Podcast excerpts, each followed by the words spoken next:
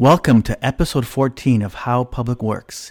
This is a podcast about how government and society interact and where you, as a citizen, can be informed and find a place where you can engage and transform our society together. I'm your host, Ilmar Simonovskis. Today, we are with organizational strategist and performance consultant Sid Ridgely. Sid has provided advice, facilitation, and strategy development in the areas of people development, organization growth, and customer loyalty for over 30 years in both the public and private sector spaces. His contribution to the public sector is to work with the political and administrative leaders in finding new opportunities to enhance service, build better relationships, and create a collaborative working environment in the end, it is a supported and engaged workforce that leads to better outcomes and a healthy work environment, and this is what he strives to help create. Welcome, Sid.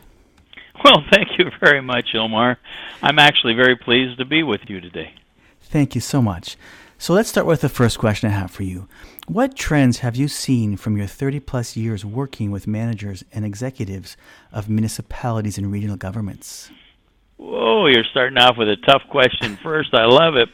I, okay, so the last 30 years or so, what what is what is this gray hair guy actually seen? Well, first of all, I'm going to say this. I think it's tougher to work as a leader today in an administrative capacity than it was years ago.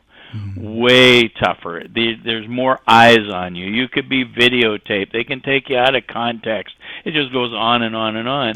The other the other trend that I've seen. So first of all, trend number one, I think it's harder to work as a leader today and more stressful than it was 15, 20, 30 years ago. I also think today there's far more there's a greater fear of making a mistake. Mm-hmm. And what I mean by that is is that I think decisions require far too many checkers resulting in decisions not being made quickly or at the right level in the organization because the lower level employees are pushing up decisions that they could actually make and would make, but they don't. And so mm-hmm. what happens is all these decisions are being pushed upwards, and then decisions aren't being made in a timely manner. All of a sudden, you know, a key group of uh, directors or you know commissioners or whatever will get mm-hmm. together, and they'll make a whole bunch of decisions at one time. I call it decision fatigue. Mm. And you know, instead of making it at the right level, you know, push it all up. The other thing I'm worried about is this, and this is really only coming up in the last five or six years. It used to be this way. Uh, you know, when I did my research, you know, in in the early 70s, mm-hmm. Um, versus you know, we see, in the early 70s, we used to have a saying that you know people want to be human beings, not human doings, and we kind of moved away from that. But I'm going to say this: what I'm seeing right now is a far more uh, push towards the trend is people are just human doings; they're not human beings.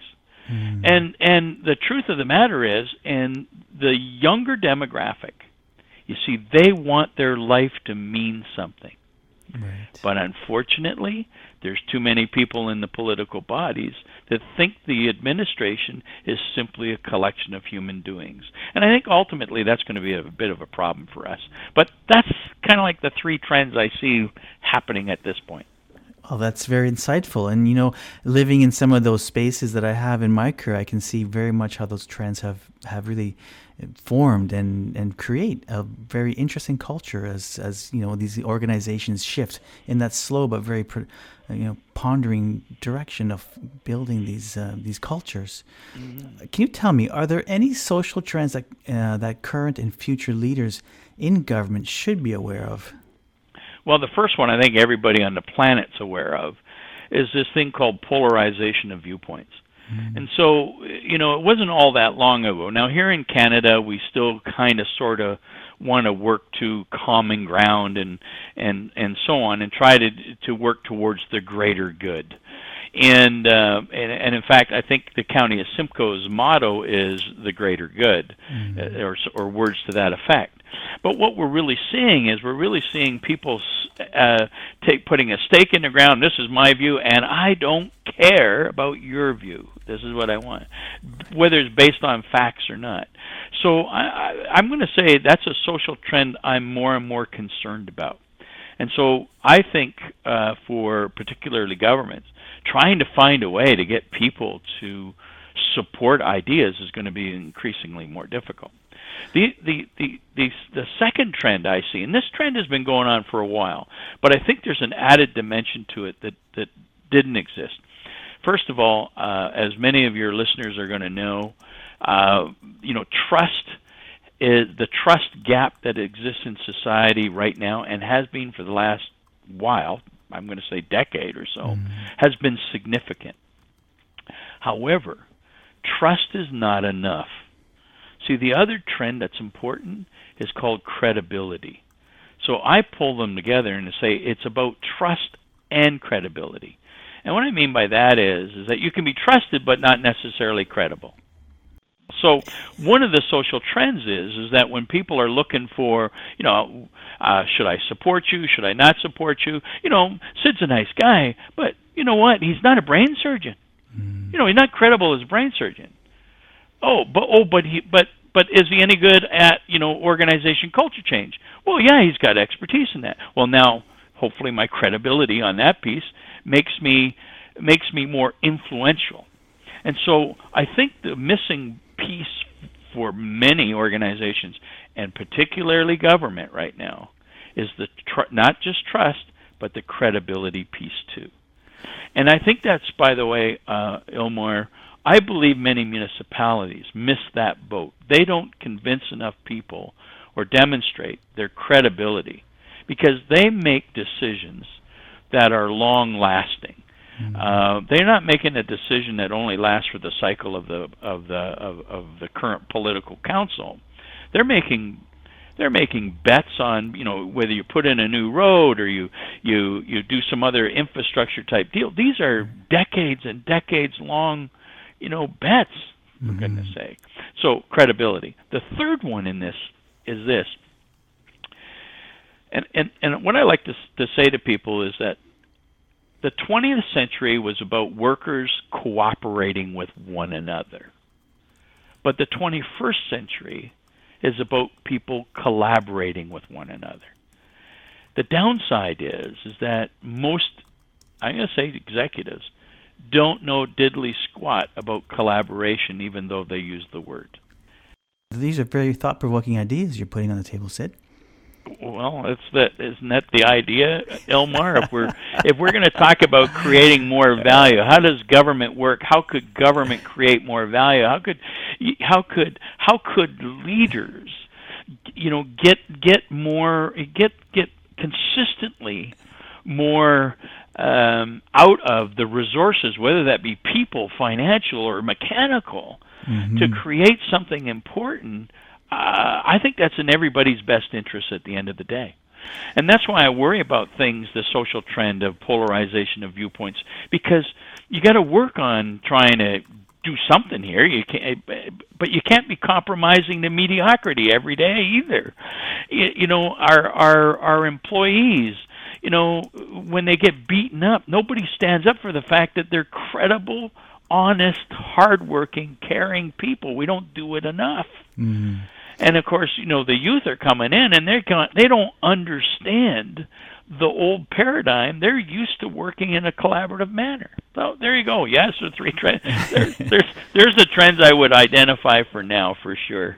okay, well, I'll tell you something. I have a few questions for you on these trends, and sure. and I'll start with sort of just the perspective on that polarization. And I mean, this could be a whole other conversation for sure, but What's your what's your view on social media or access to instant information and the you know the five minute news cycle and and that impact on polarization? Because you know, in one perspective, even though we have let's say older um, you know older people in the hierarchy of these organizations in the higher leadership positions it's the younger more tech savvy youth that are coming in that could essentially be stimulating some of that polarization. What's your view on that? Well, first of all, I'm going to say this, Ilmar. We got to stop fighting stuff that we don't mm like.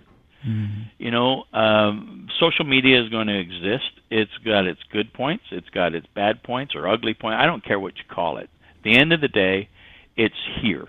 Mm-hmm. At the end of the day, we also have a group of people who don't give a can I say rats, whatever you fill in the blank about social media. Mm-hmm. you know they still want to read stuff or they want to see it uh, you know they want to talk about it there are differences mm-hmm. the key but so so so you know, when we talk about polarization of viewpoints yes they're going to have them and you see polarization of viewpoints there's there's a couple other pieces to it you know you are what you are because of when you were value programmed mm-hmm. so what we know from research is that by the age of 7 by and large, a, a person's personality is about 85% locked in.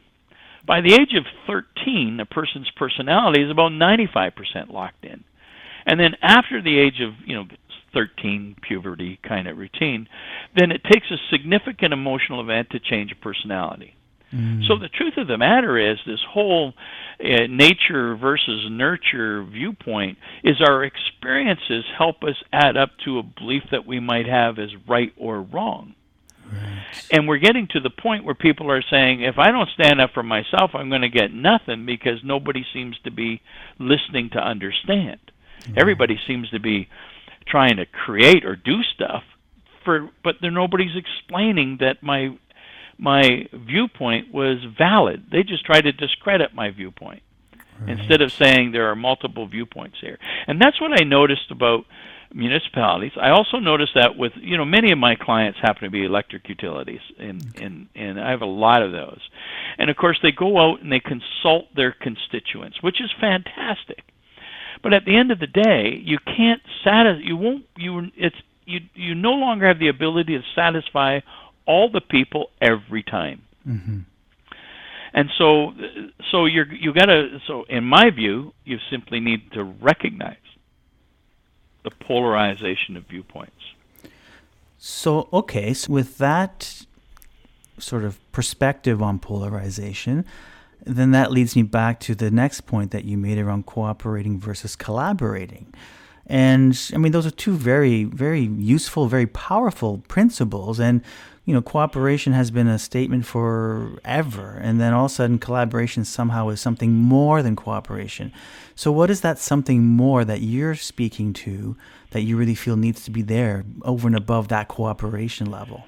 Okay, so let's. Uh, I, I, the way I'm going to put it to you is this way: is that um, baby boomers grew up. If you're baby boomers, basically, you know, 1946 to about you know 1964 thereabouts.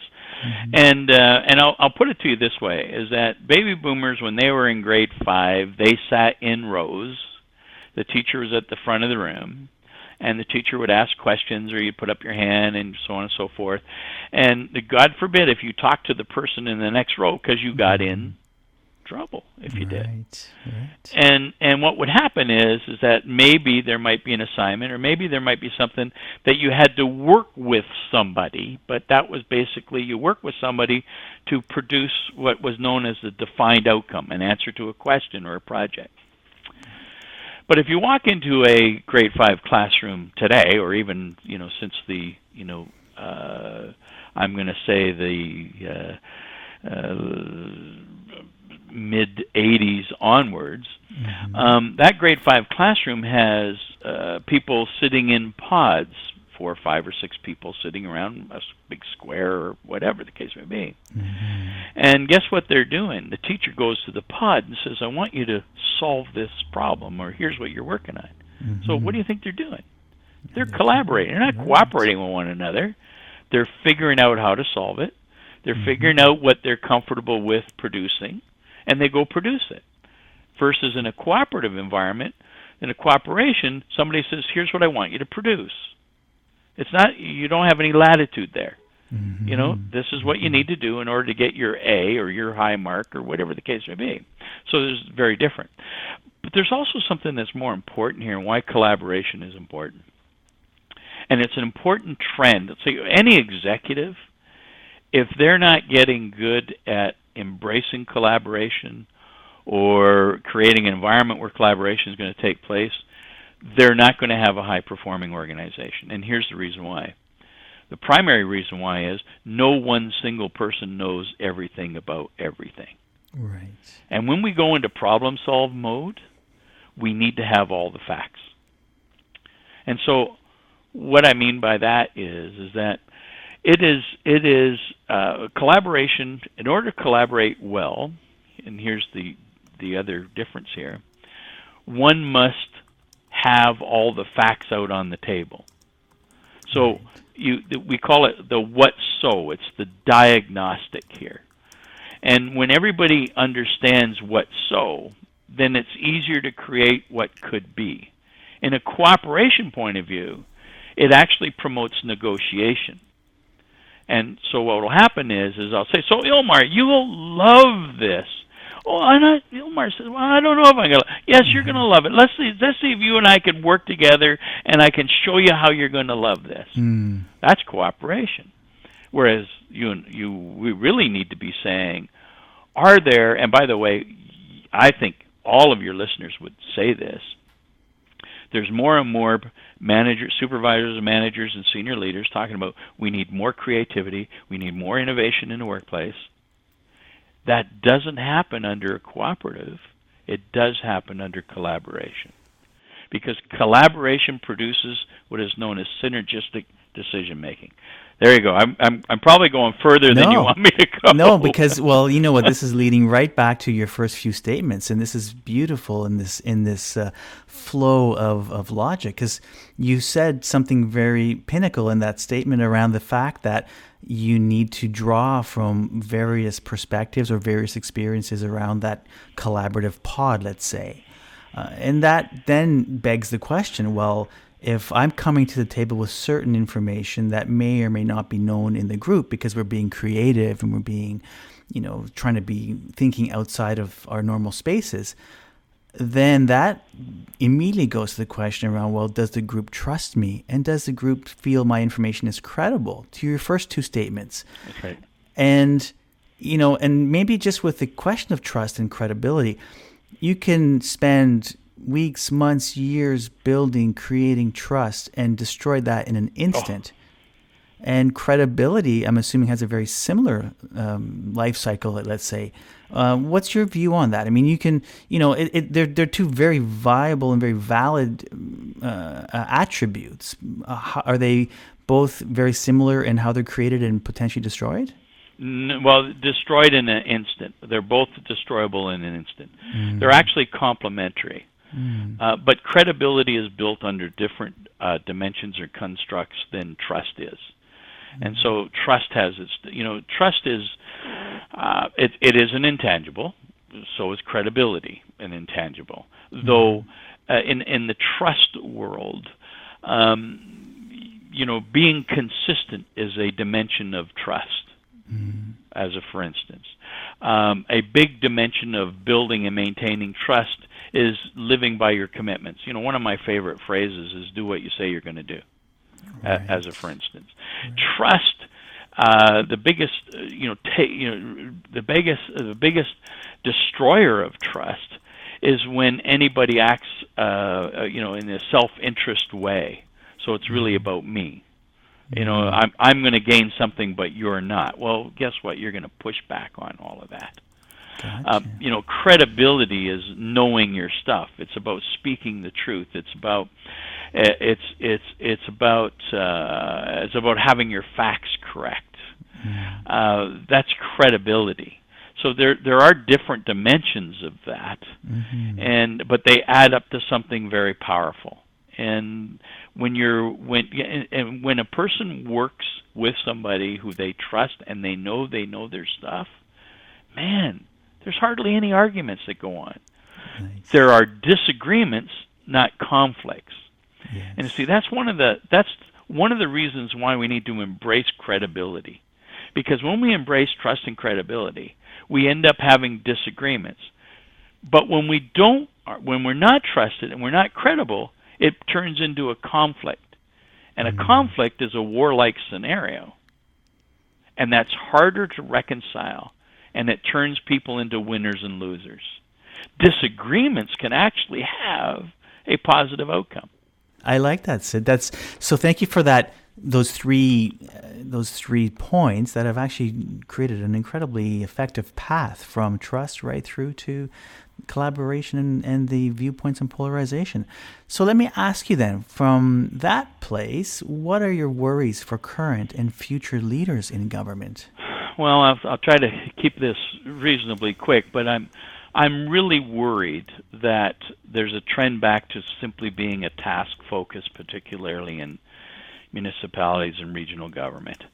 Uh, that mm-hmm. human doings kind of statement that I've made, yeah. and but that's going to fly quite anti against uh, the, the the folks who are coming out of university or have, who have only been in the workplace for about ten years. They're not going to handle that very well at all. Mm-hmm. And the more you make them look like they're workplace donkeys, mm-hmm. the less likely they're going to stay, the less likely they're going to be committed, and the less likely they're going to have your back. So mm-hmm. that's how that works. Oh, I, I think I think there's senior leaders in particular. Um, I'm seeing a move away from soliciting advice, thoughts, ideas, concerns, or recommendations from all levels.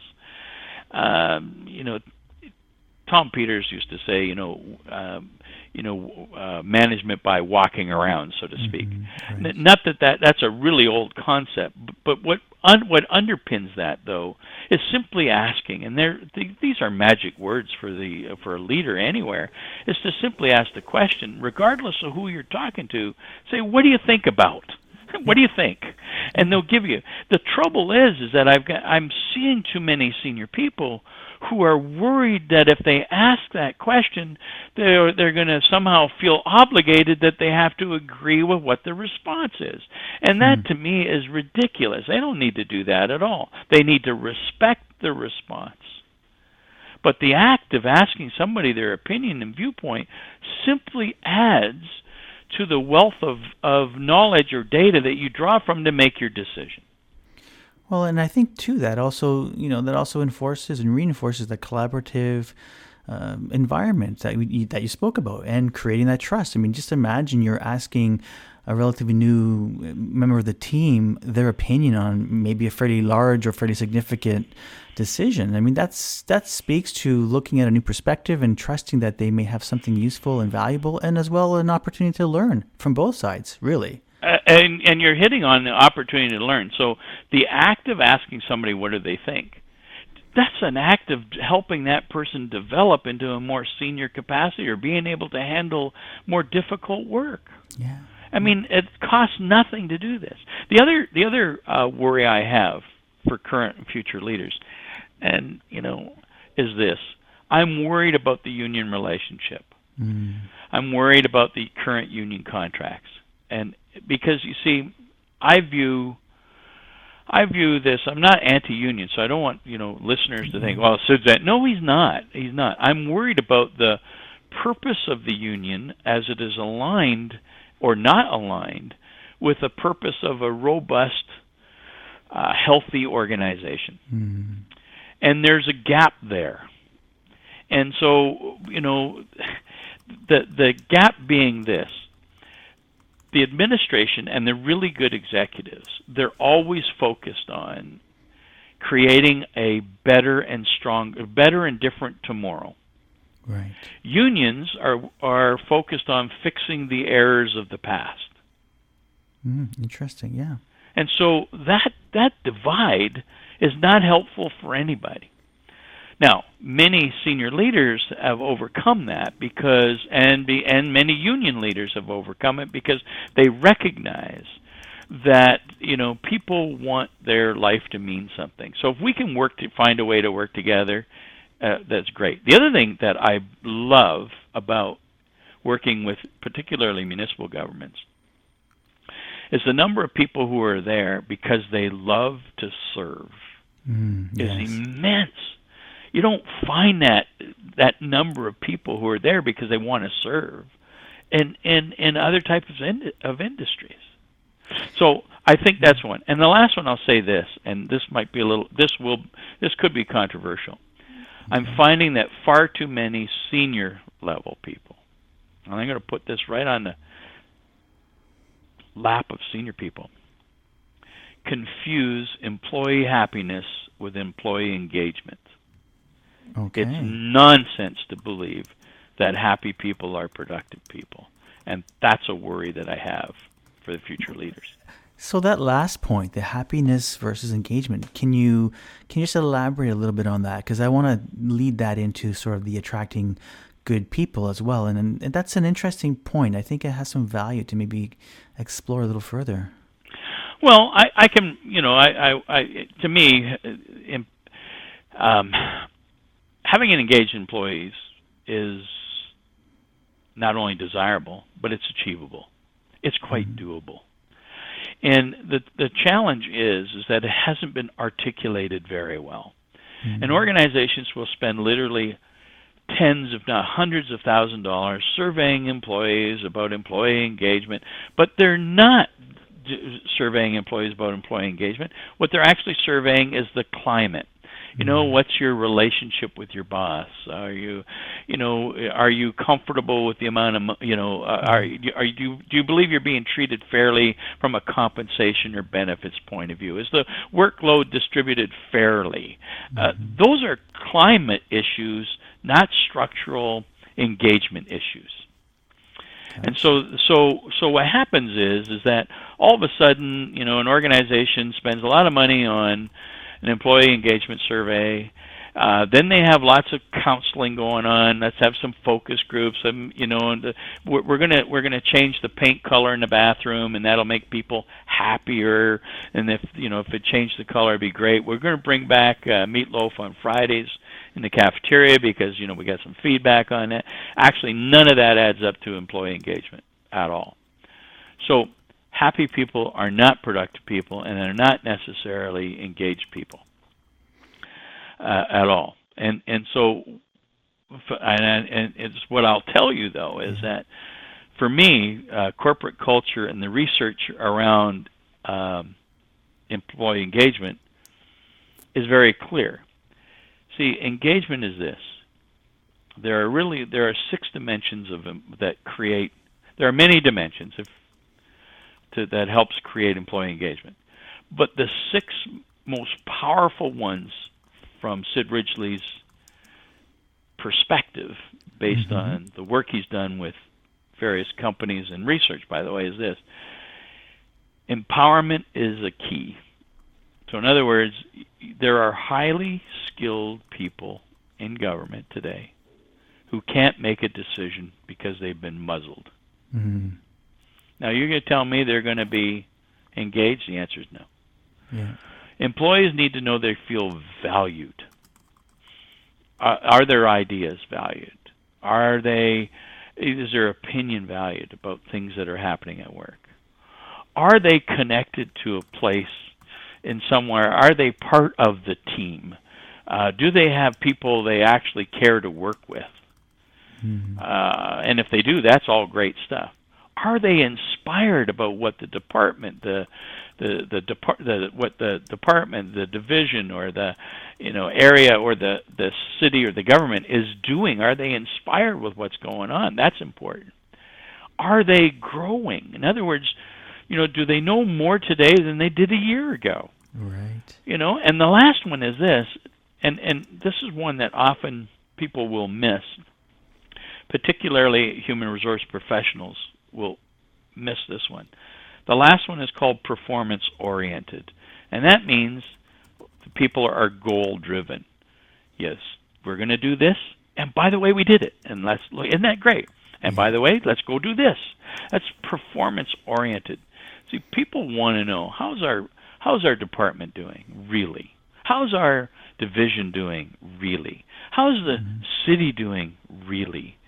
And and and then one of my bugaboos is that I think sometimes senior leaders sugarcoat poor performance all too often. But at any rate, we're really yeah. talking about the notion of of engagement. Well, okay, so this I love this this this line of uh, discussion, especially because as you were, you know, responding to the question initially, you know, the first thoughts in my mind were, you know, trust and delegation and and you know, feeling that sense of satisfaction. So as you were going through these six factors, I'm going, yeah, these these these are these are bang on. These are things that would motivate you know motivate me and keep me engaged and it's a very interesting distinction and i really like how you've couched the idea of these surveys and what they're really trying to measure so that's a, a, very powerful set of statements. I think this is the best piece of this whole interview, Sid. To be honest well, well, unless you're, I guess, are you shutting off the interview? Then I, can I go home now?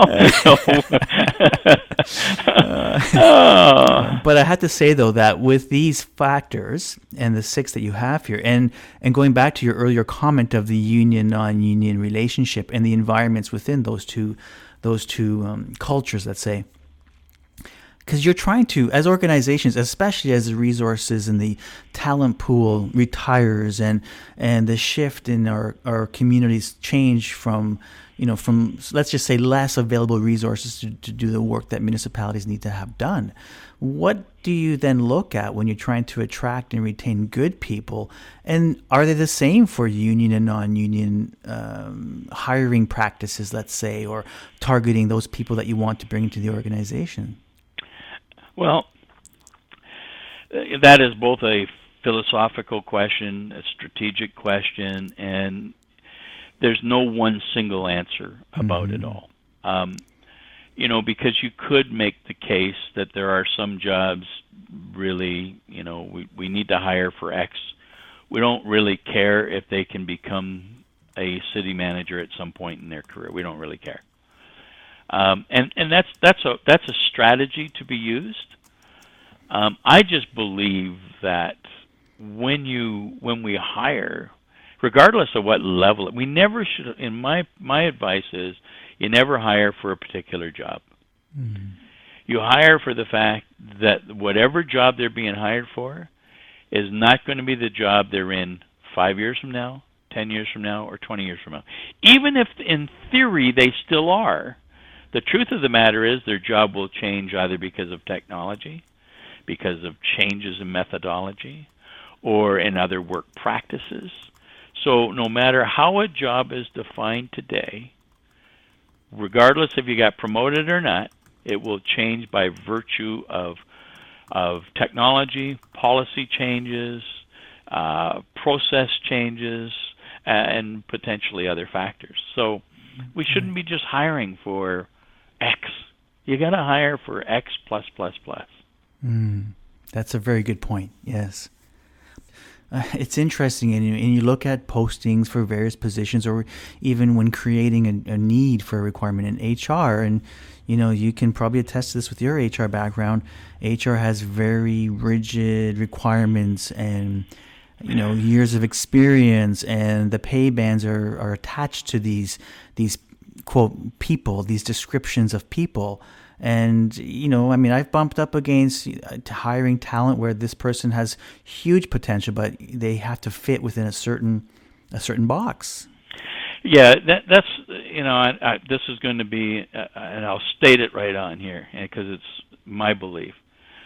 That is, it's an attempt to make people believe that there's a scientific approach to being able to define what the requirements for success would be for any job.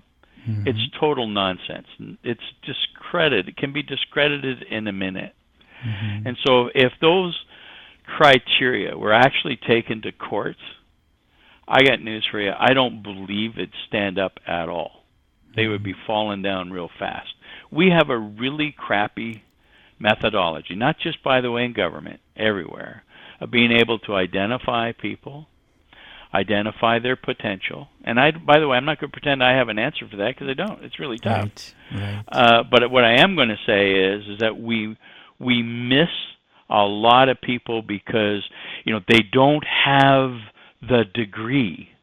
Oh, well, I'm going to tell you this. I mean, I've taught at university, and I got news for you. Anybody who's been, you know, and I talk to a lot of MBA. Oh, I got an MBA from when? I go, you know what? When did you get your MBA? Well, I got it in 1980. You know what? You're so far out of date right now. It's unbelievable. right. You know, please don't tell people you have an MBA. you know, because yeah. it's not it's not relevant today. Yeah. Or and I and I'm going to say this because I may have people listening. Medical doctors. It wasn't all that long ago. You know, I'm mm-hmm. talking to you know a medical doctor who's looking after my my my mother, and I'm going, this guy is so far out of date. It's unbelievable. but is is he still working? Is he still charging the government? Yeah. And you know, mm-hmm. there's my mother still believing him, and I'm going, oh my God, this is nuts. So it's I call it credentialitis, and it yes. is a way to try to add some rationality. But here's what none of those, none of that criteria says this. Does the person embrace, um, do what needs to be done in order to get the job done? Yeah.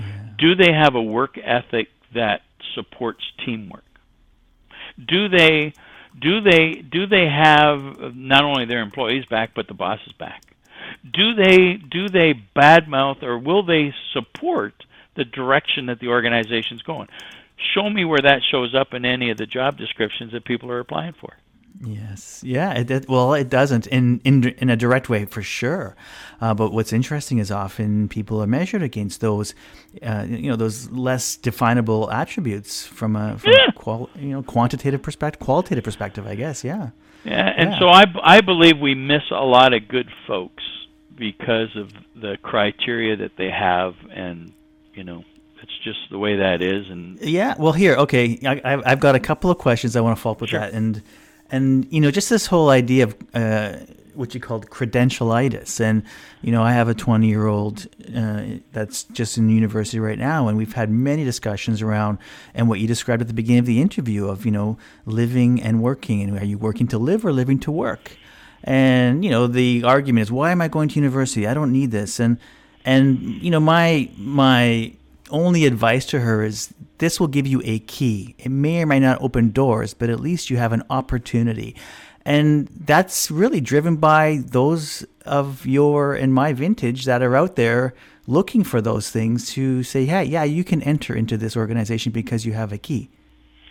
Really, isn't it? Yeah, it, it is. But I would also tell your daughter, by the way, for what it's worth, is that the the university degree or college for that matter, anything post secondary in particular, increases a person's capacity to think through complexity and or mm-hmm. think through ambiguity. Mm-hmm. And that's where real progress is made. Difficult, you know, one of the things I've I learned working with with government folks, policy is damn hard. Coming up with a policy that's workable, supportable, I got news for you. That's damn hard. And by the way, your degree has nothing to do with whether or not you can actually handle uh, coming up with a policy. what, how you learned, and how you, you know, solve problems.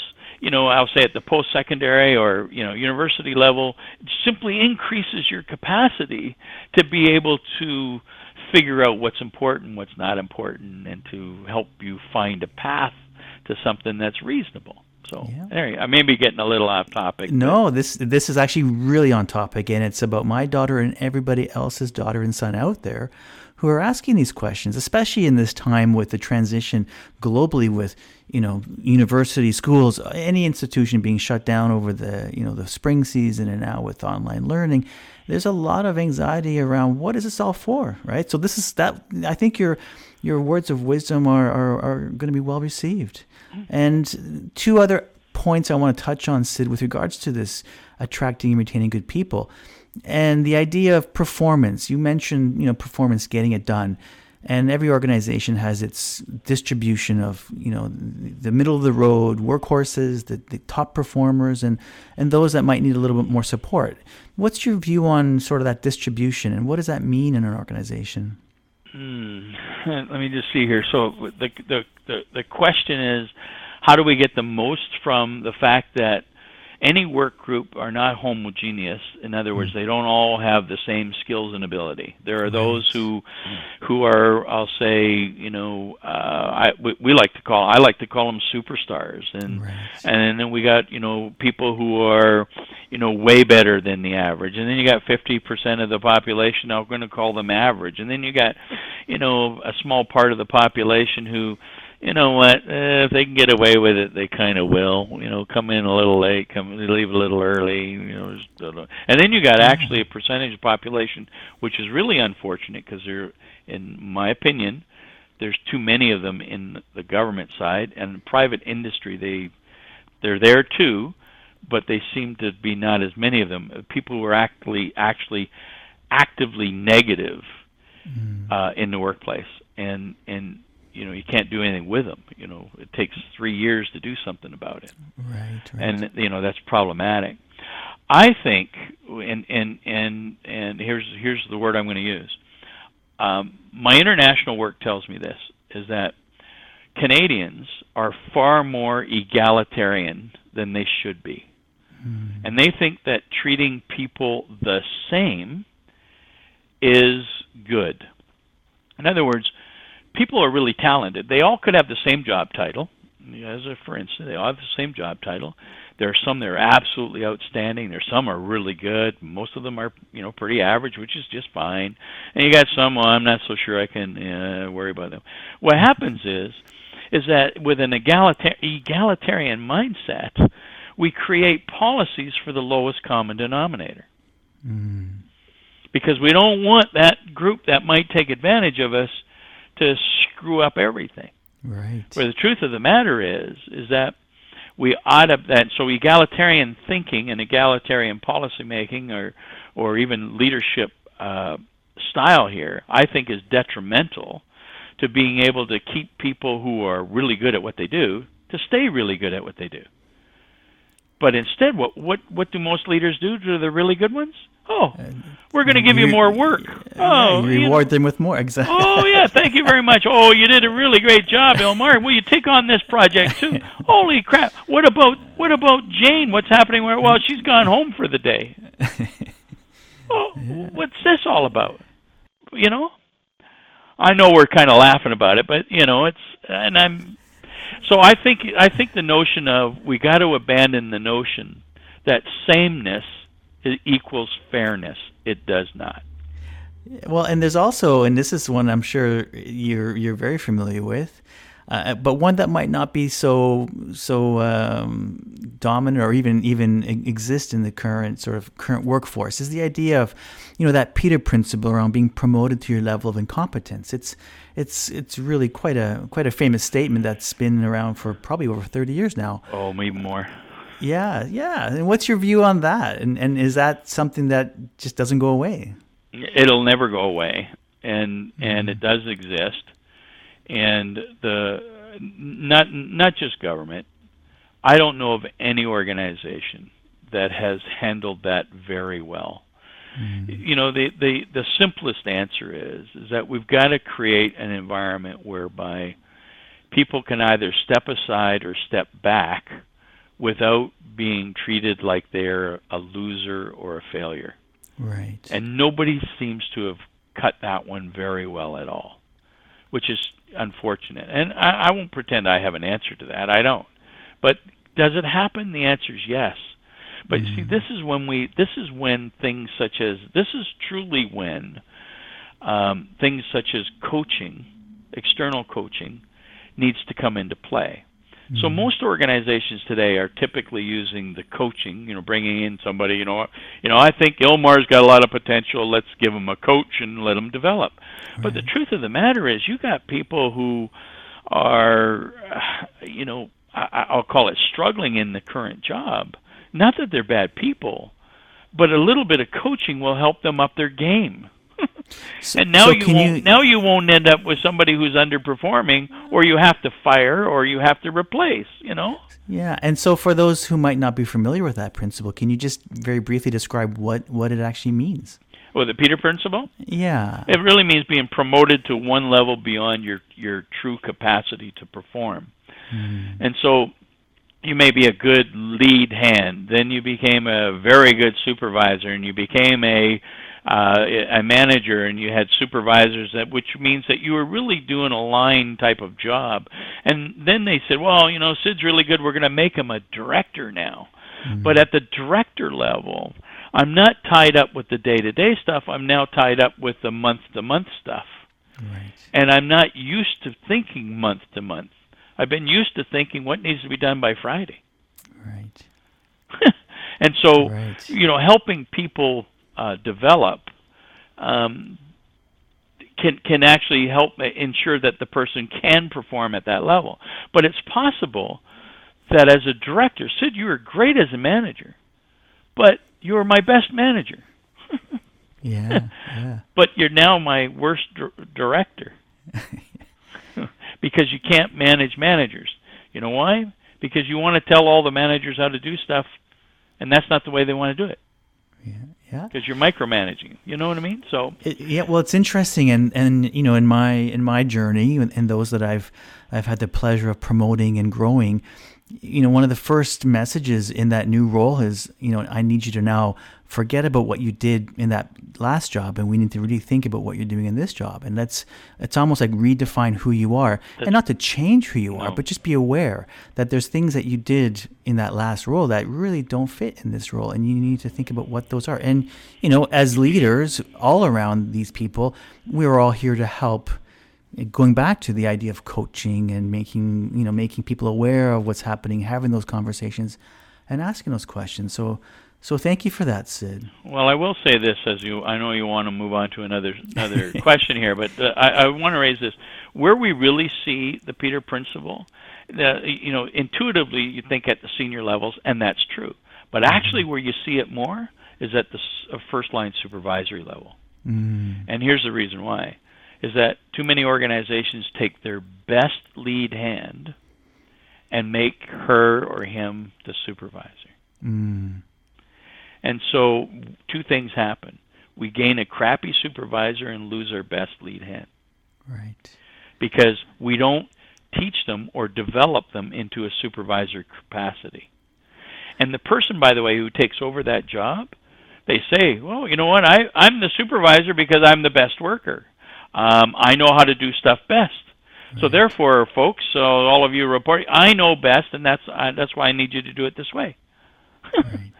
So Right. that's where I see it actually is in the lower levels more than the senior levels.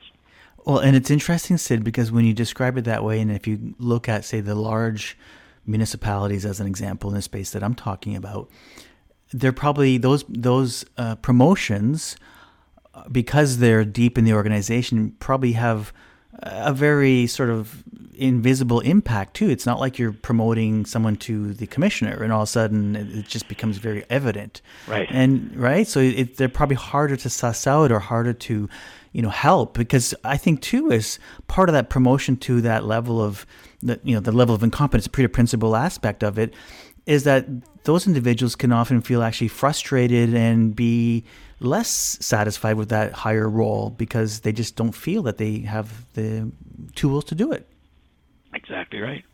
Yeah, Exactly. interesting. Mm-hmm. It is interesting. This is the beauty of this of this journey and having these conversations with with people like yourself, Sid. It's amazing what uh, you know what we often forget that we've known for so long. Mm-hmm. And you know, really, at the end of the day, too, everything that we're talking about, that I'm talking about within the public space, and that, that mm-hmm. you're that you're so involved in, is really what does this mean for the community at the end of the day? and why should citizens care about how an administration is led? You know, really, they're often only concerned about the services and the taxes and you know the the fees they pay at the local pool or library or arenas. Why should citizens really be interested in our administration and our leadership? Well, you know, first of all, you know, the administration is really about creating an environment where citizens can live the way they wish to live um, safely, so on and so forth. Do mm-hmm. that? That's really what it's all about. Having said that, why should citizens really care? Well, you see, for me, there's a couple things. Is this? See, a, a, an organization can be efficient, but may not be effective. Mm-hmm. And I need to draw that as a distinction because we really need to be effective first and efficient second. So I'll give you a kind of an example. And this was not all that long ago. Uh, maybe I may have my years wrong. I'm going to say three or four years ago, um, municipalities, regions, when they were salting the roads, they, there was a new brine that came out Mm. and for the for the trucks and they were using that new brine, and that worked. That was efficient for the road, but what it did, it created more electricity pole fires where transformers were. Okay. yeah.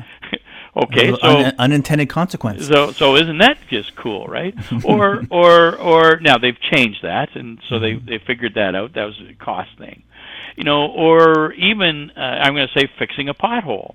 Well, you can be really efficient at fixing a pothole, but what if you're not using, you know, not if, what if you're not really following the most up to date practices or buying the better products that are available today? You know, you did it cheaply, but I got to do it again next year or the year after or the year after that. So there's a difference between being efficient and being effective. And sometimes efficient, you can say, well, it only cost us X. Yeah, mm, and it lasted two years, and you get to do it all over again. Isn't that special? So the the other thing that worries me is so I'm going to say citizens, um, yeah, they are concerned about cost, but we got to help them appreciate that it's what you get. See, why do why do uh, citizens rail against how much it costs? Because they don't know what they're getting. They don't know. Uh, I mean, we'll ask questions when I do uh, work for electric utilities.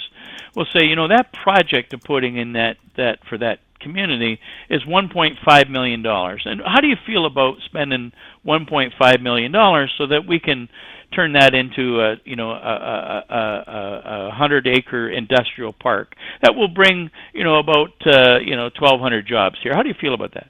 Well, what do you mean one point? I don't know. What is? They have no idea Yes. what that is. Now, if you ask people, um, if you paid ninety dollars for a glass of orange juice, do you think that's too much? It's small enough that they understand it, and they They do they touch it understand. So Yeah, so totally, so yeah. the the truth of the matter is is that you know we're really talking about why should they care? Yeah. We we we the miss you know governments need to do a better job of how they balance both the short and long term needs here. That they're prudent in their decision making. Therefore, we're doing the right things for our community. The other thing that, that citizens need to be more worried about, and, and we're maybe we're afraid to talk about it. You know, crappy organizations have higher turnover.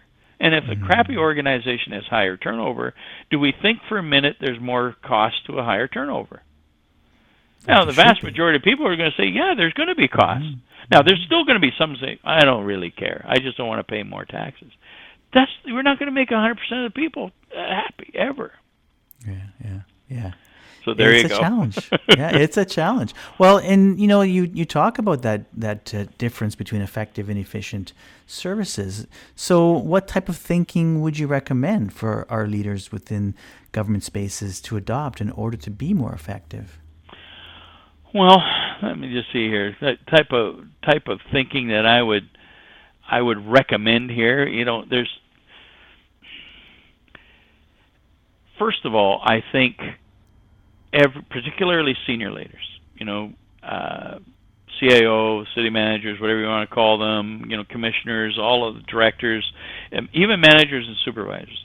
I really think every particularly every managerial leadership assignment needs to be thinking about the whole enterprise not just their sphere so yeah you may be the commissioner of, of community services but you better be taking an interest in what the heck's happening in the financial and technology world you better understand that you know in this municipality we have a pretty demanding you know Parks and Rec uh, organization that's also contributes. Uh, we need to be mindful of the whole organization, and so I believe the type of thinking that leaders need to adopt. I I like to call it. We have a model that we use in my organization is we call it the four circle models. And what does that mean? Well, it really means this. It means about it means creating an ideal place for people to work, and I'm going to use the word ideal. Um, I'm going to say uh, an organization that provides the ideal group of services to its clients or customers. It has an ideal performance quotient. In other words, it it it it it operates well. It you know it uses equipment well. It uses its financial resources well. It it sets goals. It achieves goals. And the and the fourth one, which by the way wasn't really there optically uh, until the Great Recession of 2007 and 2008. Okay. So prior to that, you know, prior to that, it was really kind of I'm going to say a three circle model. You got to create an ideal place to work, an ideal place to do business with, an ideal performance organization. But the fourth one is that it's an ideal social asset. And I'm hmm. not I don't mean the social from a uh, how can I put it here, a benevolent point of view. Uh, I mean it from the standpoint that it makes a contribution to a better life. A better life within the community for everybody. Yeah, for the for the community. It's not just yeah. ripping off resources. It's not you know, it's it's it is mindful of the role it plays in creating a better community. See, the Great Recession. What I loved about it, even though you know my my investments didn't like it, you know what I liked about it was, it really said it really you know it's like taking off a band-aid and you look and you say, "Oh my God, this tells me that we're all connected to one another." Mm-hmm. We need government to do its job. We need business and industry to do its job. They're not independent; they support one another. And here we are in this pandemic. What what has government had to do? And they've done the right things here. Uh, whether it be, and even though people are going to argue, whether it be the CEWS for businesses or CERB. You know, uh, municipalities have have tried to do uh, additional things to help businesses and people cope with the pandemic. You know, being helpful assist was that in anybody's budget, by the way? no, definitely not. But they all found money to do it, didn't they? Yeah. See yeah. what I mean? So well, yeah. Well, and what's interesting with what's happening right now, if you describe 2008 as a band aid, this is like taking off the body cast, right? I mean, mm. this is a mm. huge Exactly. So I really think the type of thinking that that all leaders need to embrace is the whole whole enterprise thinking. Mm-hmm. When I work with the you know CIOs and the commissioners, particularly as a team, I almost force them to take because you get sometimes they get audience that audience group. You know, I'm the I'm the I'm the transportation guy, mm-hmm. and they don't give a damn about the other areas of the business, right, and that's right. dead wrong because they all really need to be because uh, if the boss is away and I'm the only person that some councilor can talk to, I better be knowledgeable enough to be able to support what my colleague is doing over in in the service area or or whatever the case may be. Yeah. Yeah. Well, and that really speaks to that whole collaboration that we talked about at the beginning, and isn't again, it? Really, comes down to that. That's exactly right. Yeah, I really like. So that. to summarize that, it really is I'd like to see more people embrace whole enterprise thinking. How do I create an ideal place to work? How do I create an ideal place for my citizens or my customers to get what they need? And I'm going to use the word need, not the word want. Uh, mm-hmm. That that we have an organization that operates very well. It uses its resources wisely. It sets and achieves goals, and is considered. And here's the key: by the political body and the citizenry of wow, these are good folks doing good work for us. I love it. Now, Sid, that should be the first bullet point on every job description. yeah. So, so with you know, this has been a wonderful conversation, and I'm sure we could do this again for another hour in the future. I mean, there's so much more to talk about. But I want to ask you, as we come to a close, mm-hmm. so what would your call to action be to those up and coming leaders? Well, whether they're up and coming or they're uh, established, um, I, am going to say it this way. In a chaotic, uncertain, ambiguous world where everybody demands certainty but they only get probability, mm. my advice to up and comers and those that are established and those that wish to do way better, all they need to do is remember three words. And here's the three words effective, efficient, affective. I'm going to repeat those three words effective, efficient, affective. And what I mean here is be effective first efficient second, and third, create an ideal corporate culture. See, being effective means the organization and its people are doing the right things. Being efficient means the right things are being done right. And effective means the culture is one where people love doing the right things right. There you have it, Ilmar. Oh, that's excellent, Sid. I really appreciate that value statement. I have to put that on top of every correspondence that I do going forward. uh, well, Sid, I have to say, I've really enjoyed this conversation. And although we might not have gone through all the points that I was hoping to touch on, we've had an awesome conversation. And if you have any last words, anything that you want to add to this? I think uh, managers, supervisors, commissioners, all the all the people in a managerial leadership role have an awesome responsibility that's challenging. What I ask everybody to do is to remain focused on creating better outcomes because the, every one of them are creating a better life, either it be for their employees or for the citizens and we need them to continue to show up with their hearts and minds attached. There you go. Mm, thank you so much, Sid. Thank you so much for this. And with that, I'll say goodbye. All right. You take care. Thanks. Bye for now.